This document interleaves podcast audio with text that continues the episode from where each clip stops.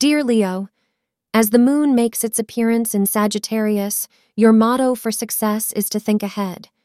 It's time to think about the best path for you to take in order to complete the mammoth task you're working on or have already started. Moving slowly may appear inconvenient at first, but it will reduce the risk of errors and pay off in the long term. The color red may be your lucky color for the day. According to astrologers, the hours between 4 p.m. and 6 p.m. are auspicious for you. Romantically, today is a positive day, as romance is highly indicated at this time. Surprise your beloved with a thoughtful card, and down the line you will see how your love is reciprocated and appreciated. You will find today that you have the time you need to reflect on your relationship. Be realistic, as today you will have the clarity of mind to assess your relationship for what it really is. Thank you for being part of today's horoscope forecast.